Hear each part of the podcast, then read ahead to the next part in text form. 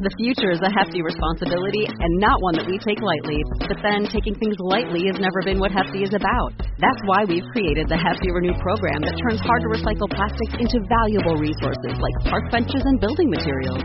To participate, simply fill up an orange Hefty Renew bag with accepted items, tie it up, and drop it in with your regular recycling. That's it. It's that easy.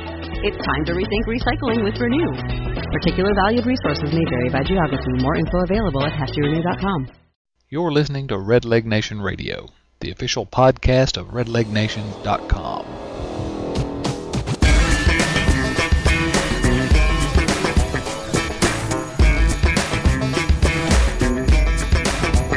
Hello, everyone. Welcome to another edition of Red Leg Nation Radio. I'm Chad Dotson. You may know me from such sites as, well, I tried to do a Troy McClure thing there, and it really wasn't working. Already one lame Simpsons reference. We're not even a minute in. From RedLegNation.com, joining me today, and I'm not sure why he's joining me because we really don't have anything at all to talk about, is another guy that likes to write a little bit about baseball and the Reds, our friend Joel Luckup. Joel, how are you doing today? I'm doing pretty well. It's been a fun, day to read about all this stuff about Brian Price. So who? He sounds like a super cool, fun guy. Sorry, did I jump on your lead? Did I already go ahead and give away the big news that probably nobody's heard yet? I'm sure no one has heard. Really, that's the only thing anyone's talking about in the Reds fan universe. Brian Price, manager. Do you have a sort of a quick reaction? Is it the same as mine? Which is, I'm very pleased with this hire, and that's the first time I've been able to say that in a while. Yeah, it's funny because when Dusty Baker was hired, I spent a lot of time kind of trying to make myself feel better about the deal. And with Brian Price, I've actually been trying to find reasons why I don't like it, and I haven't been very successful. So, I like it. I like it a lot. Yeah, very much so. I'm the same way, I've very famously, between some of the editors at Red Leg Nation, they give me a hard time about it sometimes, but wrote a piece defending Dusty Baker basically at the height of when the pitchforks were out, and a lot of that was trying to convince myself with Dusty. With Brian Price, a lot of reasons for optimism, I guess, as I wrote earlier today. And we can get into some of those. We already discussed the last time we were together. We discussed a lot of those too, so we won't touch on them too much. But let me just quickly, for those of you who don't know a whole lot about Brian Price, and you've heard his name a lot, you've learned a lot more about him today, or you've had the opportunity to if you've been paying attention. Probably the thing that I'm most impressed about with Brian Price, I mean, he pitched at Berkeley, Cal Berkeley. So he's a smart guy, but really the thing that really impressed me more than anything else, he went to the same high school as Tupac Shakur. Uh-huh. Yeah. Did you know that? I did. I did. And in fact, somebody on Twitter today suggested that maybe Tupac's hologram is going to be the Reds' new hitting coach. Oh, excellent. At the very least, can throw out the first pitch or rap the national anthem or something. So that's much more impressive than anything, any of the other things that we need to be concerned about. And also Courtney Thorne Smith? Is that who it was? Or one of those? Yes, one of these 1990s. I don't know, one of those 90210 shows. I think she was on. And so I probably had a crush on her at one time or another.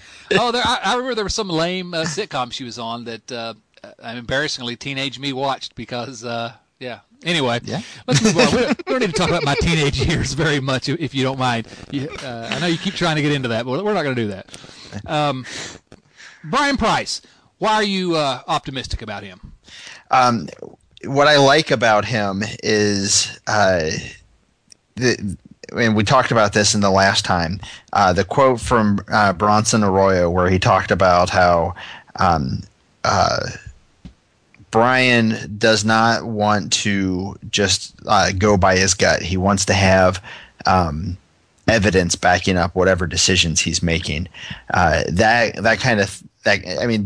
that line there. Like I don't need somebody who is sabermetrically inclined. I don't need somebody who's going to have a win expectancy chart sitting in front of him when he's managing a game. But I do want somebody who is not going to just kind of stick to the way things have always been And I felt like that was the thing that frustrated me most about Dusty, is that he lacked that creativity and that ability to do things differently and try to see things differently and try to learn from the way things had been. I felt like he made a lot of the same mistakes over and over because he just wasn't able, willing to learn, because he kind of was stuck in this mindset of this is how things always have been. And I get the impression that that's not how Brian Price works. So that's what makes me optimistic about him. Well, you're absolutely right, and I would agree 100%. That's the single biggest reason why I'm optimistic. And that quote from Arroyo just about knocked me for a loop. And the things Price said in his press conference today as well, and some of the interviews. I heard his interview with Mo Egger as well this evening, and really give you an idea that, like you said, I don't need a guy that's going to be, I don't need Joe Sheehan or some hardcore sabermetric guy in the dugout necessarily, but the fact that Brian Price, by all accounts, is at least going to have an open mind, that's almost more than I could imagine. Right. He touched on statistical analysis being part of the part of the package that he's got to consider, but just the fact that he'll have an open mind to things gives me reason to hope that on the whole, he's got a chance to be a very good manager. He's going to do dumb things. He's going to do things that we're going to get mad about and argue about, and that's what's part of what's fun about baseball, frankly. But it'll be a real change, a sea change, to have a manager in Cincinnati willing to look outside the box a little bit. And really, that was one of the biggest criticisms, Dusty. He managed by the book and only by the book, and for all his good qualities as a manager, a lot of times that put some limitations on what I felt like he was able to accomplish in game. I guess we don't know what we're going to get, but the early returns seem to be very encouraging, I guess is the way I'd put it. Yeah, the thing that I like about him is that he is, you get a lot of quotes from players who seem, they seem to at least view him to where he does things differently to what, like the perspective. I mean, I'm trying to figure out how to word this. The things that they thought were wrong with Dusty, they seem to feel like Brian Price does those things right. Right, without mentioning Dusty's name. That's what they're saying. That's what it sounds like, right? Right, and they're not talking about like the things that irritate us, the things like bunting and that kind of stuff. They're talking about the kind of stuff that matters within the clubhouse. The accountability. You hear the word accountability has probably been used more today than any time since Benghazi. Right. So, it's things that matter in the clubhouse is what really strikes with me, is that, they want somebody who is there kind of leading them. And I kind of feel like, just based on the things that they're saying, that they, you hear a lot of, like Mike Leake talked on Lance McAllister's show about, guys kind of did their own thing. There wasn't any cohesive message going on out there. And they feel like that at least they're going to get that from Brian Price. Now, obviously, like you said, it'll be interesting to find out whether or not that actually happens.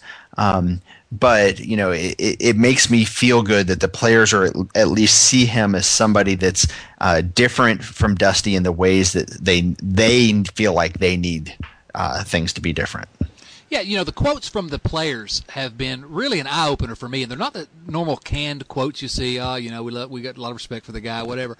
The quotes have been fascinating, specifically Homer Bailey, for example, and not just recent quotes, but going back to, Mark Sheldon a month or two ago had a pretty good article about accountability, and Homer's quotes and several other quotes I've seen are basically, Homer said, one time I was slow getting over to first, cover first, and I came back in the dugout, and Price came up to me basically and said, that's unacceptable, period. And Homer said basically, yes, sir, it'll never happen again. And it didn't happen again. Now, there's a lot of criticism of that sort of old school type of approach, maybe. I hate to use old school because what we're hoping with Price is that he's going to be what we always term as a new school manager. But despite that sort of leadership, really is what it is, Homer had nothing but praise for Brian Price. I mean, he and all the pitchers, really. I was really impressed with what they had to say about his ability to communicate and his ability to really lead. It really interesting quotes, I thought. Did you get the same feeling at some of these quotes? They weren't just the canned quotes you usually see.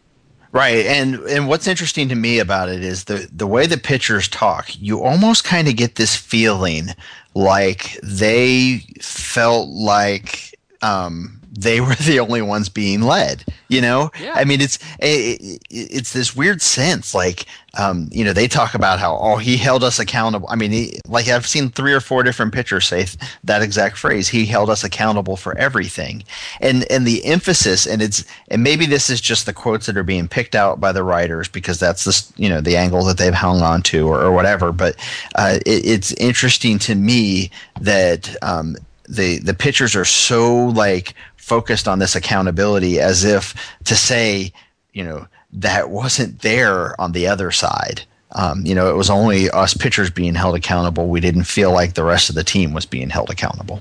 That's absolutely, excuse me, easy for me to say, the way that those quotes come across, you know. And the quotes specifically from Sam LaCure, some of the quotes he had after Dusty was fired made me think, you know, some of these pitchers may not even want to share him with the hitters. They feel like they've got something special that's really helped them to achieve more maybe collectively and individually than they would have without Brian Price. Maybe there are some quotes out there where somebody doesn't like him. Some of the pitchers don't like him. I haven't heard them, and I've heard nothing but encouraging things. Yeah. Now, I will say the one thing that I've heard that concerns me, and this is more just because it's more of an attitude thing than anything, when he was on with Mo Egger and he talked about how he wanted to emphasize how important that one run is. And, you know, I don't want to blow this out of proportion, except that, you know, the more I look at things, the more, you know, it's not about bunting and all that. That's not the big concern. I feel like it's that drawback is that if you overemphasize that one run, you kind of lose focus of the fact that you're trying to score more than one run. And so, you know, I don't want to blow it out of proportion, but it was the language that he was using where he was really kind of emphasizing that he, you know, we're going to focus on, you know, making sure that you know, how important that one run is and getting that run and, you know, all that. And I hope that doesn't start to lead towards strategies that are only leading your team to get in one run. Right. You play for one run. You're just going to get one run. Yeah. If you're wanting to nitpick, that's absolutely the area where my red flag went up and said, whoa, wait a minute, what did you mean by that? I'd like to have had a follow-up question right there. But there were other areas where I thought, wow, you know, and again, maybe I'm trying to read too much into it on the other side rather than hoping for the best on the one-run quote. What about the quote where he said, I think the quote goes like this, I've never enjoyed the matchup game if you have the type of pitchers that can get left-handed and right-handed hitters out. I took that to mean maybe Sean Marshall's not going to be a lefty one-out guy that maybe he'll pitch to because he gets right-handed hitters out as well as left-handed. I took it that way. Did you take it that way?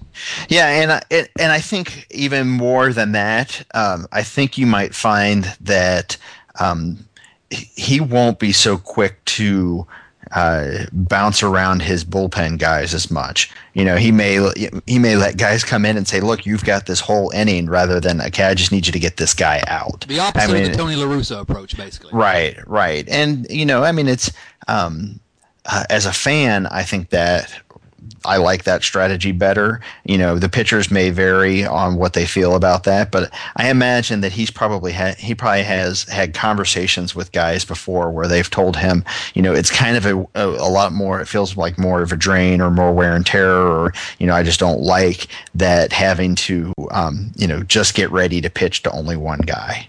Yeah, kind of thing. Absolutely. And so, I mean, it should be interesting. I think that the thing that, you know, will feel most different is the fact that he will likely use the bullpen and the starting pitching in quite a different fashion than what we're used to seeing because he's more familiar with those guys, and it's, you know, if he's making the call, he's probably going to be a little more sensitive to what their wants and needs are, I think, and their strengths and weaknesses. He'll have a better command of that.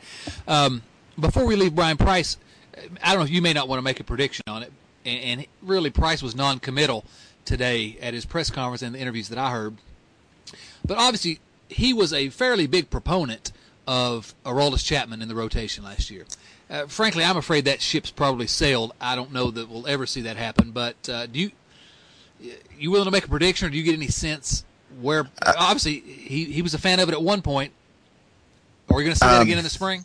Well, you know, he told Lance McAllister that or he reiterates way for Chapman to develop as a pitcher is to get more innings. You know, that's as close as I've heard him to hint that they may be pushing him back into the rotation. But, you know, the hard part is convincing Chapman that that's the best role for him. You know, I think it's, you know, Dusty got a lot of grief, but and maybe Dusty was, you know, a little birdie on Chapman's shoulder, you know, kind of pushing him in this direction. But I mean, I think ultimately the reason they decided not to keep pursuing the starting rotation was not Dusty, but it was Chapman. I think that tipped it in the favor of closing, no doubt. Right. So, you know, if Brian Price can talk to Chapman and say, you know, look, this is where you want to be, because this is where you're going to best utilize your skills, and this is where you're, I mean, hell, this is where you're going to make the most money. Get that big contract, exactly. You know, yes. You know, so it's something worth considering. Well, if Chapman has a relationship with Price like some of these other pitchers have, and we don't know, there's the language issue, and I don't know what. Who knows? I get the sense that if he has as good a relationship, that you know, Price being the manager can maybe be that birdie on his ear this year and explain to him what the situation is. Whereas last year, although Price appeared to be in favor of putting him in the rotation, Price still was. You know, not number one on the totem pole there. It was Dusty's ultimate decision, really, in a lot of ways. And Price, you know, Dusty was the boss, had to sort of be a team player. So who knows? We don't know. This is all speculation. But if nothing else, even if he's still in the bullpen, Price's quotes today about, you know, more innings makes you think maybe there'll be more, that he will be more creative in terms of using Aroldis more, even if he's in the bullpen. 2 innings occasionally, things like that. So that could... and again, maybe I'm reading too much into it, and this is a day where I think a lot of Reds fans are wanting to be hopeful of what we're going to get. I'm very hopeful at this point, and I'm actually, I wouldn't have said this 2 weeks ago, but at this point I'm really excited for 2014 to begin. Can you believe that?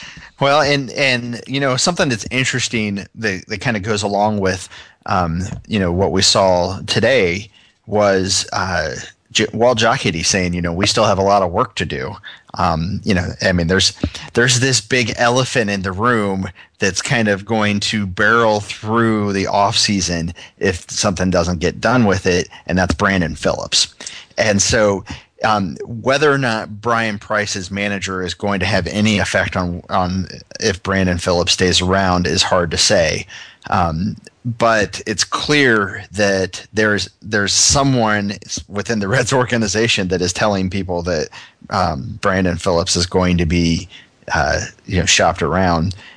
It's, you know, John Fay's written about it. Bob Nightingale has written about it. Other guys. I mean, you know, it's kind of spread from there. But I mean, this wasn't just, you know, an unsourced thing. I mean, I heard it from multiple people at the park before the season ended that Phillips was likely to get shopped around. So this isn't like a you know, one of those things that you know.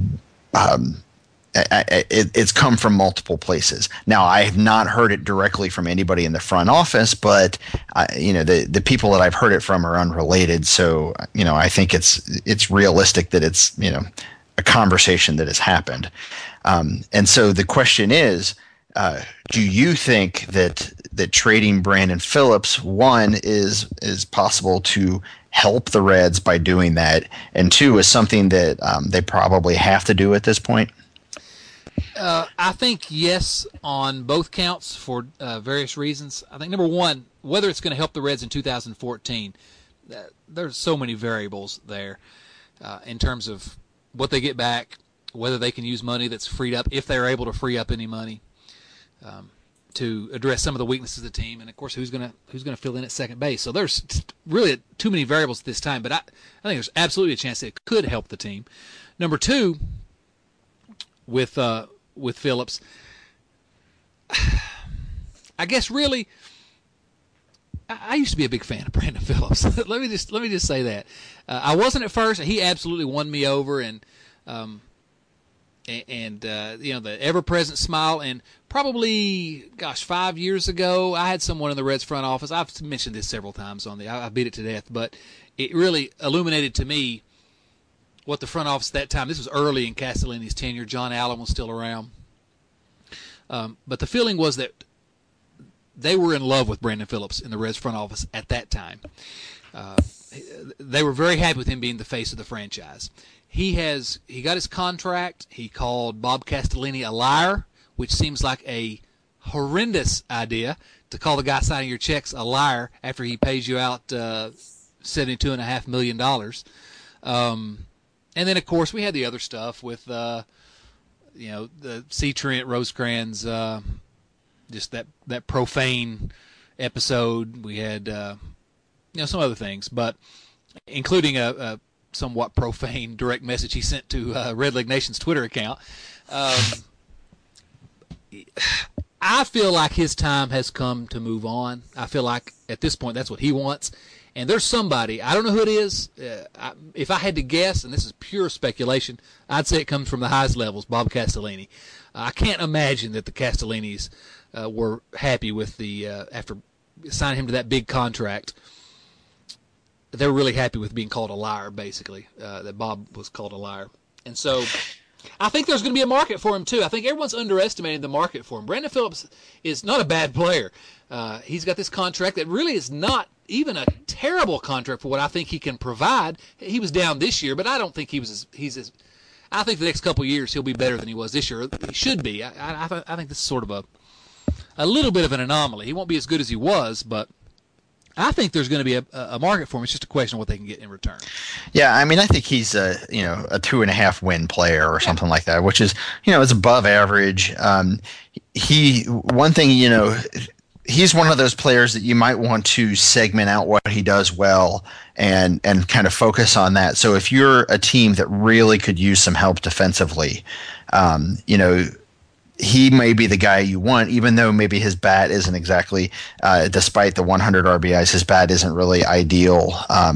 Interesting? RBIs. What's interesting to me is that say he ends up, and I don't have any reason to believe that he actually will, but say he ends up in New York. I wonder if Reds fans are going to be surprised when he's batting 6th or 7th or 8th in New York. Instead of batting 4th or 3rd or 2nd, with the Reds, because I've had a lot of people. I mean, it's fallen off a little bit lately, but a lot of people say to me that you can't trade him because he's so versatile in the batting order. Which my response to that it really doesn't matter that much. I think I've always felt like he's been miscast offensively. And maybe I underestimate that, but I've always felt like he'd be better as a 5th or a 6th hole hitter because he's you want a high contact guy in that position. Because he's going to be, your 5th or your 6th hole hitter for me is really what your cleanup is. He's the guy that's going to make sure the bases get cleared as much as they can before you get to your really lousy hitters at the end of your lineup. If in my mind, so I've always felt like that Brandon Phillips is his ideal role. Now, there's a lot of more ego tied up into batting order than there is into actual, sensical things that matter. So I can understand why, he was never going to bat 5th or 6th, but I always felt like he would have been better off on that role. So anyway, my point of all of this. So, say you have a team and I'm only using Atlanta because really they're the only team that's been rumored to even be interested. But say you have a team like Atlanta that's got Dan Uggla, who's, lousy defensively. Well, they might be particularly interested in Brandon Phillips simply because they may feel like, well, we really need to fill that hole up the middle. And if you had Brandon Phillips next to Andrelton Simmons, I mean, you're hardly ever going to have balls getting through the middle. I mean, it's ridiculous to think about. So, they may be a little more motivated to get somebody like Phillips than, say, a team that, maybe already has a decent defensive second baseman, but who doesn't have much of a bat. I don't have anybody off the top of my head right now, but if you got somebody who's decent defensively, not much of a bat, well, Phillips isn't going to be much of an upgrade for those guys. But Phillips may be a different kind of an upgrade for somebody like Atlanta or somebody along those lines. Sure, especially given the fact that he's probably going to be an average hitter. One thing I fault myself personally with respect to BP is to try not to do sort of the same thing a lot of people did with Adam Dunn. Adam Dunn, certain different players, and Adam Dunn's my favorite Red of recent vintage, and so I'm a little bit biased, but one of the things that always irritated me about Dunn was that everyone wanted to really hammer him for his flaws, the things he couldn't do, while ignoring the things he did do well. And I've tried to fight myself on Brandon Phillips. There are things that he still can provide to a team. He's not a bad player, and a lot of times everyone, especially on the internet, wants to it's all one way or all the other. And so there are things. That's why I think there's going to be a market for him. If he's a 2.5-win player, first of all, and he, defensively is still above average, and he's not going to kill you at the bat. He's just been miscast. Well, and I think some of it with Phillips too is that, his perceived value has always been a little higher than what I think his actual value is. Well, a lot higher in some circles, I would say. Right. And that's a function of the RBIs largely. 100 RBI, that's the thing I've heard more than anything when BP gets suggested. There's a suggestion for a trade. How are the Reds going to replace all those RBIs, And obviously that's well, we can talk about RBI some other time, but that's not Brandon Phillips. That's not the value you can provide. Now, he can, I guess, as you said, if you hit him a little lower in the lineup, BP's a pretty valuable player. I always wish the Reds would have hit him sixth. I thought if you hit him sixth with the defense he provides and what he can do as a six-hole hitter, this is a guy that I want on my team. As a leadoff hitter, no. As a cleanup hitter, no. That's not his skill set. But you're right. I think and Atlanta makes a lot of sense for a number of reasons, not only that Phillips is from that area, but the idea of Dan Uggla in the Reds lineup next year scares the bejesus out of me. That's the one rumor we've heard so far. Does that scare you as much as it scares me? It doesn't. It doesn't scare me terribly. I don't know where he fits in the order. I'm afraid that he'll bat fourth. He might be better off batting seventh. I don't know. He walks a lot. Not that that makes up for some of his other shortcomings, but he does walk a lot. He's always walked a lot. A couple years ago, he tied Votto for the league lead in walks. I don't know enough about, I haven't watched him play enough to know if this is an issue or not, but his BABIP this year was only 225. Is he somebody that's going to rebound from something like that? He doesn't, to be valuable, he doesn't need to hit 270. He, he's got some power. He doesn't have as much, his pop has kind of dropped off. He's still got more power than Brandon Phillips has. But his pop has dropped off considerably. If he can bat 230, he's gonna get on base in a 360 clip then. And if that's the case, I don't know where you put him in, and he's so bad defensively. Yeah. It's just brutal, could he take over? Could he play some in left field? I don't know. Could he play some at third base? I'm guessing not. I'm guessing he doesn't have much of an arm if he's been if he's a second baseman. So I don't want Dan Uggla. I can understand what value he may have in a trade, because basically you're making the deal a little more interesting to the Braves because you're going to take some money off their hands, but then it frees up long-term money for signing somebody like Choo that they wouldn't be able to do if they had Phillips still on the roster. So, I guess I'll say that I reserve judgment on trading for Uggla because I'm assuming that the Reds will probably also get a prospect that goes along with that, right. And if that's the then it depends on who the prospect is. Yeah, and I'm looking at his stats now, and I might be able to talk myself into it now that I'm trying to look at it. Everyone knows the 179 batting average, and that's the reason why everyone's so scared of him. But let me just say this. Brandon Phillips' on-base percentage this year was .310. Dan Uggla's on-base percentage this year, the lowest he's had in years, was .309. Mm-hmm. You know, and the year before that, it was .348. He had a rough one in 2011, but before that, .369, .354, .360. I don't want Dan Uggla either. I'm with you, but I could probably, depending on what else comes back in that trade, and if obviously Uggla's making, I think, $13 million this coming year, but if it frees up more long-term money, they can get creative in other areas, Chew or other. You know, I could probably talk myself into that, which surprises me actually now that I look at it. That's yeah, 225. BABIP, which is by far the lowest he's had in his whole career, I guess. Wow. I'm going to start trying to get myself accustomed to that thought because Brandon Phillips makes all kinds of sense for Atlanta. Why don't they just trade Brandon Phillips for Andrelton Simmons? That seems like a – well, that guy can pick it, can he? Oh, yeah. Yeah. Okay, but Chad, we don't need a shortstop. Oh well, that's true. That's true. Actually, I could if Zach Cozart's not batting second, I'm not going to complain much about Zach Cozart. Frankly, right. He's not Andrelton Simmons defensively, but but he's solid. Yeah, he's solid. I don't have issues with Cozart if he's batting seventh or eighth. So I guess really what we're talking about here is something you had mentioned. Trading Brandon Phillips doesn't necessarily mean that the Reds are not taking 2014 seriously, I guess. And that's something that a lot of people complained about. Well, if we don't have Brandon Phillips, you know, who is going to replace him? And I thought we were going to go all in again in 2014. And that's not necessarily the case, but it depends who they get back. But there really aren't very many internal options, I don't guess, for second base. Are there? Unless I'm missing somebody. No.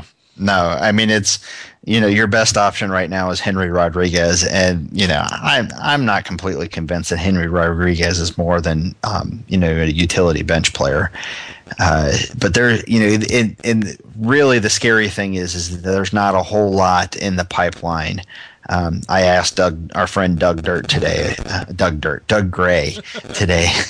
We call him Doug Dirt. That's fine. He doesn't mind. Yeah, I asked our friend Doug Gray today about what bats, you know, were the bats that were in the system, and really it's just Yorman and Jesse Winker and Phillip Irvin, and that's really kind of it for now, and they're all outfielders. So, you know, the infield prospects are not all that appetizing, I don't think, so. Well, which is why I was kind of hoping the Reds would make a splash with this Cuban defector, Alex Guerrero, who the Dodgers ended up signing for 4 years and $28 million. I thought if they could do that, I don't know how good he's going to be, but all reports he'd at least be serviceable, and he'd be an internal option that would give the Reds some more flexibility to deal Phillips.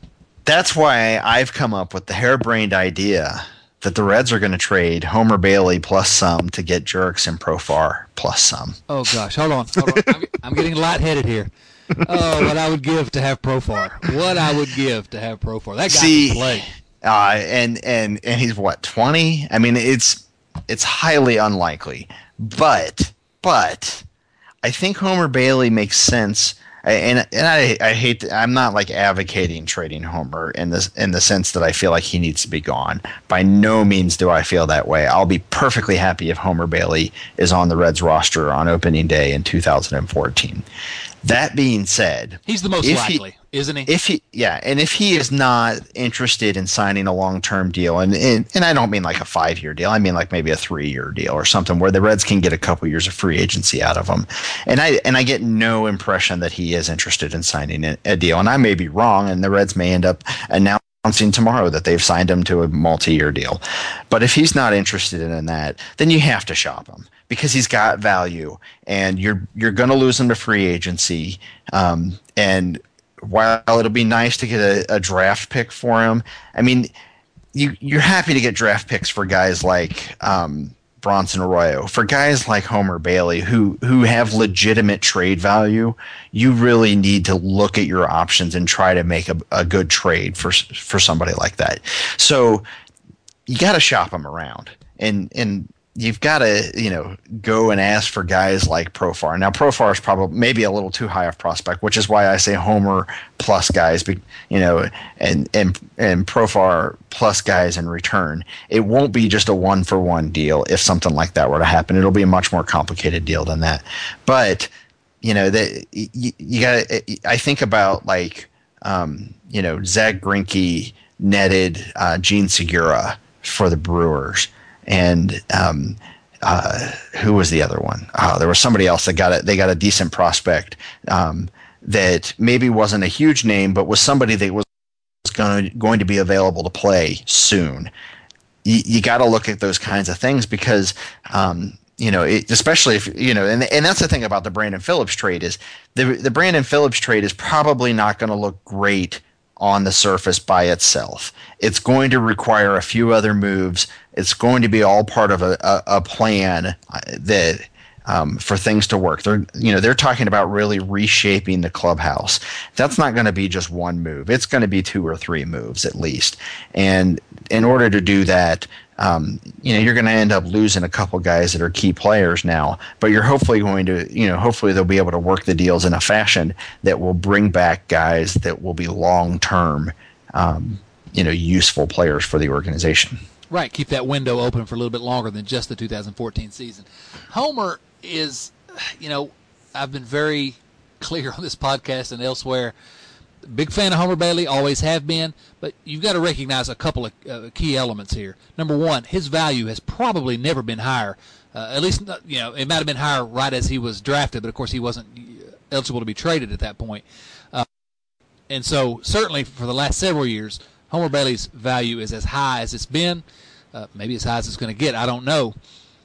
Number two, he's right on the cusp of being a free agent, and I'm like you. I don't see the signs, and we don't hear the internal conversations. But he's not made the rumblings that you've heard from some other people. But boy, I'd love to be in Cincinnati for the rest of my career. Not that he's been, disparaged Cincinnati in any way, or other than showing a little bit of irritation with Marty Brenneman.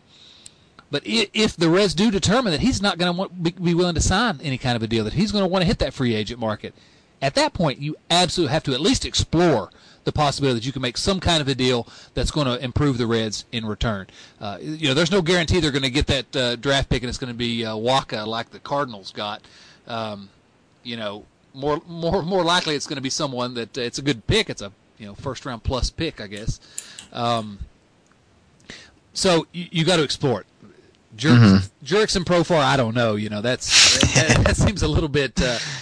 Much, even for Homer Bailey plus, but you've got to explore it. And so you're right. I could see there being a series of moves involving Brandon Phillips and Homer Bailey that may, down the line lead to the Reds being able to sign someone else, whether it's Shin-Soo Choo or someone else as well. So there are lots of moves they're going to make, and Walt Jocketty really said exactly that today, as you mentioned earlier.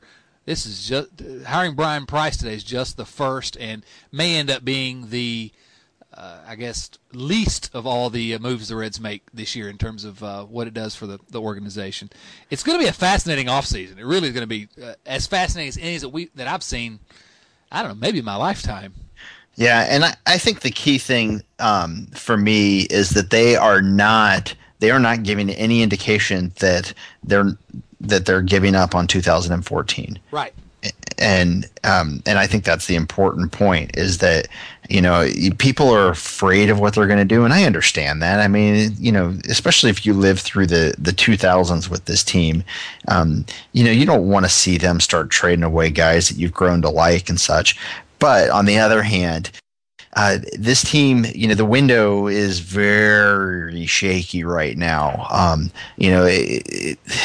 Even with making these deals, there's no guarantee that they're going to be an elite team. The Pirates look like I expect some regression from the Pirates in 2014, but they've got enough young players that I also expect them to not. They're kind of 2010 Reds right now. Yeah, they'll still be good. And you got to admit it, the Cardinals are stacked. Ugh. I mean, they are, and they're gonna be good for a long time. And we just you just have to accept that. So you have to, if you're Walt Jocketty, you really just have to always be kind of looking at, okay, not just this season. Do we want to play? Right, do we want to play just for 2014 and try to only go all in? Or do we want to look at what opportunities are out there for us to also kind of be ready for 2015, 2016, 2017, beyond then? But I don't think they're going to lose focus on 2014. I think that what they're going to try to do, though, is kind of give themselves some more long-term hope. Yeah, and that's hard to do because they don't have much of a minor league system right now. They don't. They've got a lot of young pitchers, which may make it a little easier to do. But I think they can thread the needle. I think there's an opportunity to not punt on 2014, still consider the window being open for 2014, but also have a little bit more of a long-term focus, which at some point they're going to have to do because, as you said, the cupboard is a little bit bare in the minor leagues. At some point they're going to have to – they've signed some guys long-term, some young guys, but still at some point they're going to have to refill the coffers, so to speak. Well, like right now – I mean, sorry, I didn't mean to interrupt. Go ahead, you, go ahead. Right now they don't have any – well, outside of Tony Cingrani, they don't have any major league pitchers signed past 2015. Is that right? Yeah, I think that is right, actually, now that I think about it. Yeah, because Leak was first-year arbitration eligible this year, right? So this past season. So, I mean, Cueto will be up at that point. Latos will be up. He's got two more seasons before free agency as well. Under control, right. I mean. So that's something to be, to really think about because, like Beyond the Box Score did a trade proposal of the Reds acquiring David Price, who, again, only has 2 years left on his contract before he's a free agent. And while I'd love to have David Price, something like that does not make sense for the Reds. No. Especially because they were talking about the Reds trading Tony. I mean, it was just a bad deal all around for the Reds, trading Tony Cingrani, trading Phillips and Ryan Ludwig in the deal as well to the Yankees, and in that also giving $15 million. So basically not having any benefit to the trade for 2014. So anyway, my point of bringing that up is that you got Robert Stevenson. There may be a couple other guys down in the minors that I'm not as familiar with, but I mean, you have some guys pitching wise that may come up, but they don't have anybody that's on the cusp right now. Billy Hamilton's the closest they've got, and let's be honest. I mean, Billy Hamilton's an exciting player, but he's not a, and these words are probably going to come back to haunt. He's not a team changer kind of a guy. No, he's a guy that's going to come up and play a role as much as anything, and that role is going to be exciting and it's going to be very fast. But he's not a Joey Votto or a Jay Bruce, the kind of guy that you're going to anchor your team with. No, he can help if he's used correctly. But you're right. You brought up something there that really I had not considered as much, which is that. We got a lot of young pitching, but there are going to be some real decisions the Reds are going to have to make over the next couple years as to what they're going to do with some of these young guys. And I'm worried about pitching always, whether or not to commit long term to any pitcher, frankly, given the injuries and what we've seen out of pitchers. So it's not just this offseason. Man, the next couple of years are going to be really interesting. Let me just quickly, before we leave Brandon Phillips completely, what happens if Brandon Phillips is still a Red come spring training or opening day? What happens if he's still a Red on Reds Fest? Oh gosh, go ahead. You're right. Brandon is much of his the reason why he's become popular, other than the RBIs, has been his. He's gone all out to pretend to be fan friendly. It looks like to me at this point, it's a lot of it was pretending just in order to get that big contract. But he's done some things here lately that have not been as as fan friendly. He has gone after people on Twitter. That's for sure. He's gone after people on Twitter. He we both like Trent Rosecrans. That whole thing. He's shown his rear end a little bit, to put it, not to put too fine a point on it. What happens? Is he going to be a problem in the clubhouse? That that's that has a potential, in my mind, to really explode if they don't move him at this point, given what all has gone on. Do you see it the same way, or maybe not? No, I agree, and I think he's kind of, because of the personality that he has and because of, you know, really kind of who he is, the fact that it has gotten out that they're going to shop him, and I think it was actually an intentionally getting out. Yeah. Because I think they probably felt like, from a PR perspective, that letting it get out of the bag was only going to be good for them, because Brandon was going to show fans kind of the frustration that they've had with him. But anyway, I think the fact that it's out there and that it's in the public eye, or, you know, in the public discussion, is kind of guaranteed. And it was a bad strategic move, perhaps, but it's kind of guaranteed that they have to trade him. I don't think Brandon's a jerk. You know, like most big athletes, he's got an ego. You know, Joey Votto has an ego. Jay Bruce has an ego. They all just kind of get expressed in different ways. Brandon's much more of an extrovert, so we see his ego on show a little bit more. I don't think that he was faking it with the fans. I think he really enjoys that with the fans. I think that he's perhaps there's some anger with the way things are going within the franchise, relative to him, that maybe that's kind of why he's had some of those outbursts that he's had on Twitter. I don't want to get too armchair psychology on him. Anyway, my point being, he's got that attitude, and I think he's probably also had his feelings hurt through this. I mean, why wouldn't you? You feel like you've, regardless of the stupid things that he said, if you kind of look at it from his perspective, he obviously wanted to be in Cincinnati. He campaigned basically to get a contract extension, which he would have gotten. He would have been able to get similar money on the free agent market. I mean, I think that was pretty clear, And so, you know, he really campaigned to be in Cincinnati, and now he probably sees that it's, you know, at least threatened to be taken away from him, and that's gotta hurt some. And that kind of hurt is not the kind of hurt that heals easily, and it's not, especially if he's still in Cincinnati, still working for the same guys next spring. He's going to feel that hurt a lot, and. The problem with somebody like Phillips is that he expresses that kind of stuff. So it's going, you know, I think it could end up becoming an issue, especially in the clubhouse. Yeah, that's probably going a little far for me, that he was faking it a little bit with fans. He's a guy that really, really enjoys the adoration that comes along with being, basically a walking web gem, which he's been over the last few years, and he enjoys that, and any kind of criticism hurts him a little more than it hurts anybody else, or I don't know that it hurts him any more than it hurts anybody else, but he's willing to show that it hurts more than other Joey Votto, for example. He's also willing to bask in the adoration a little bit when he gets an opportunity. I just I think probably he's going to have to be dealt. I worry about how it's going to affect the clubhouse if he's not dealt, but I don't want to criticize Brandon Phillips as much as it sounds like I'm criticizing him. There was a time when Brandon Phillips, actually I think this is still the case, anything the Reds Community Fund, for example, asks him to do, he shows up.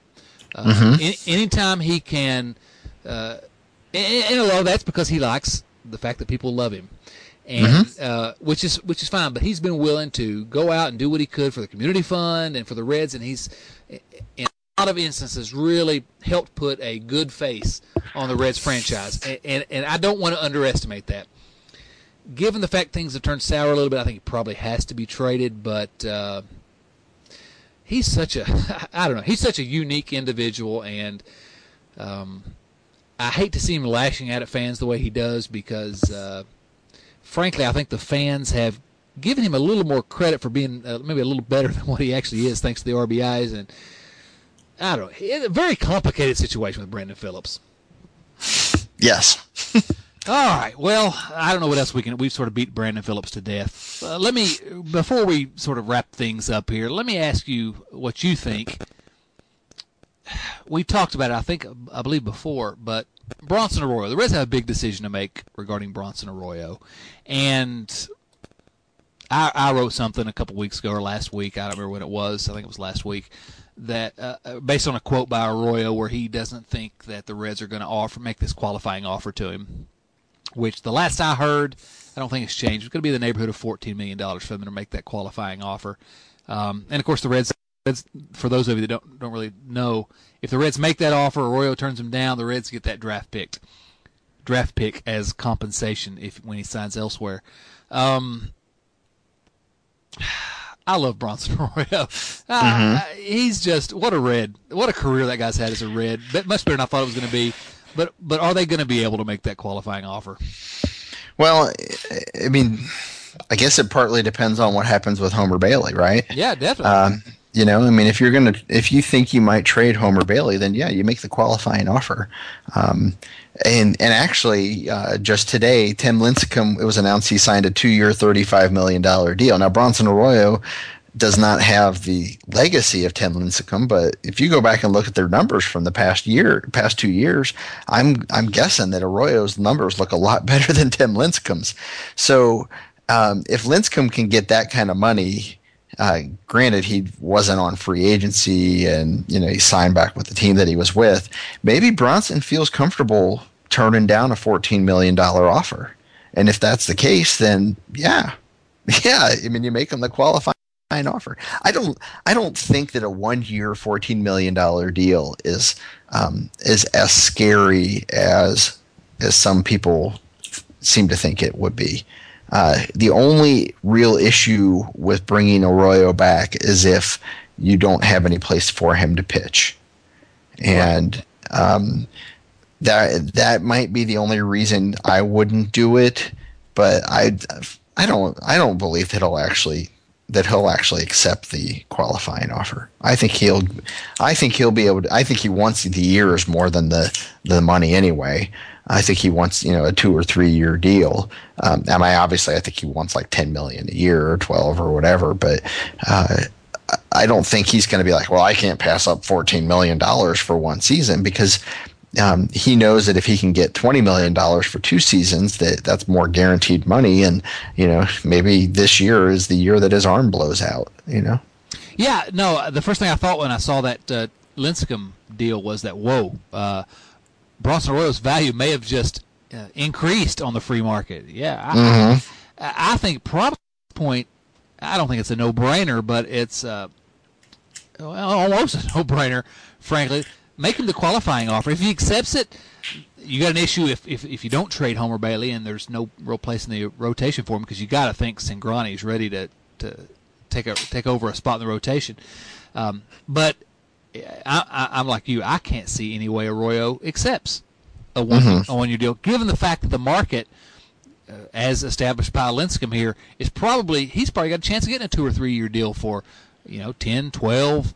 Who knows how many, $14 million even maybe, depending on how desperate some team is for pitching, because Arroyo had that one bad year in 2011, but the last 2 years have been really solid, and he doesn't show much sign of slowing down, and his skill set as a pitcher, I've compared him to Jamie Moyer in the past. I don't see any reason why this guy can't pitch until he's about, 75 or 80 years old. And so there's probably some team that's going to be willing to pony up some cash for Bronson. I think he'll get one more 2 or 3 year deal, and it's not going to be from the Reds. So, that being the case, make him the offer. Even if he accepts it, there's a decent chance he'll even be by a wins above replacement. He'll earn that $14 million, depending on whether you got room to pitch him enough. That's my opinion on it. Right. So, I agree. Yeah. So we'll see. That's another. And we've talked this whole podcast, we've sort of talked about all the big decisions that Walt Jocketty and the Reds have to make over the next couple of months, 3 or 4 months, until we get this closer to spring training. That's another big one. I think they'll make that offer. I think Bronson will turn it down. That's my prediction. And I think we both agree that there's no doubt they'll make the offer to Choo as well. Oh yeah, they have to, no question. Yeah. Are you like me? Would you give? It's not my money, I guess, is the first thing I need to say to clarify here. But, man, I'd just about give Choo whatever he asked for if I could, because I have fallen in love with Shin-Soo Choo this year. It's irrational. I've fallen in love with him beyond any capacity for rational thought. I want him to be in a Reds uniform next year, and I'm just not afraid. I'm afraid that it's probably not going to be able to happen. My concern would be the years more than the money. I don't think I would give him 5 years. I would do 4. I would do 4, but I'd be a little concerned about 5. But I'm a fan. I want him in the Reds lineup. I'd give him whatever he asked for. I just want Shin-Soo Choo in a Cincinnati uniform. That's exactly, in a nutshell, why I have no business being in the Reds front office. So how about a 1-2-3 batting order of Choo, Uggla, and Votto? Oh, talk about your base runners. Talk about your walks. Nobody's ever going to swing the bat. Yeah, and if you can hit Jay Bruce fourth, he'll have 200 RBIs with those guys sitting in front of him. Yeah, I mean, you talk about scoring a lot of runs. Gosh, are we going back to Dan Uggla, really? I just tried to. He had a 179 batting average, and Brandon Phillips had over 100 RBIs. Now, you tell me which one's better. Oh, gosh, my head hurts now. All right, Joel, we've kind of beaten everything to death. Anything else you really feel compelled to talk about? Anything else we need to really address before we sign off here? Is this the part where I bring up Aroldis Chapman back to the starting rotation again? Yes, go ahead. Go ahead. I'm kidding. I'm kidding. I know. But, that's made my head hurt for a long time. And if Brian Price does choose to put Aroldis back in the rotation, I will be a fully paid member of the Brian Price fan club forever and always. I don't care if he sacrificed bunts every first inning. I will be loyal to that man. Yeah, I'm irrational. Okay. Joel, are you excited about 2014? I'm getting there. Yeah. Why don't we let the Red Sox and Cardinals play their stupid little thing that nobody cares about? And then once they get done with that, then I'll start getting excited about 2014. Oh, man. If I had to pick two teams that I would have paid actual real United States tender to see them not make the World Series, the two teams I would have picked would have been the Red Sox and the Cardinals. Why do we have to suffer through that? I don't know. What I said on Twitter was, a guy watches baseball every day for six and a half months, and then the Cardinals make the World Series, and you just got to wonder, why did I even bother wasting my time watching this stupid sport? And it's because we love these old Reds, I guess. And reasons for optimism for 2014. A lot of moves still to go, but reasons for optimism, all right? Yes, absolutely. All right, Joel, I appreciate you joining me again today. Really enjoyed this. We could spend another hour talking about all this, but we probably better sign off now. Thanks to all of you for listening. Appreciate you downloading. Tell a friend about the podcast. Let's see if we can't grow this podcast a little bit more. Subscribe via iTunes or RSS. The feeds are available there at RedLegNation.com. Joel, let's do it again soon. What do you think? Absolutely. Hopefully, we'll be doing it when they're making a big move here in the next couple of weeks. Yeah, absolutely. We'll do it. We'll look forward to that because I'm really excited about the opportunity that Walt Jocketty has to remake and reshape this team and really be competitive in 2014. Gang, really appreciate you all listening. For Joe Luckup, this is Chad Dotson saying.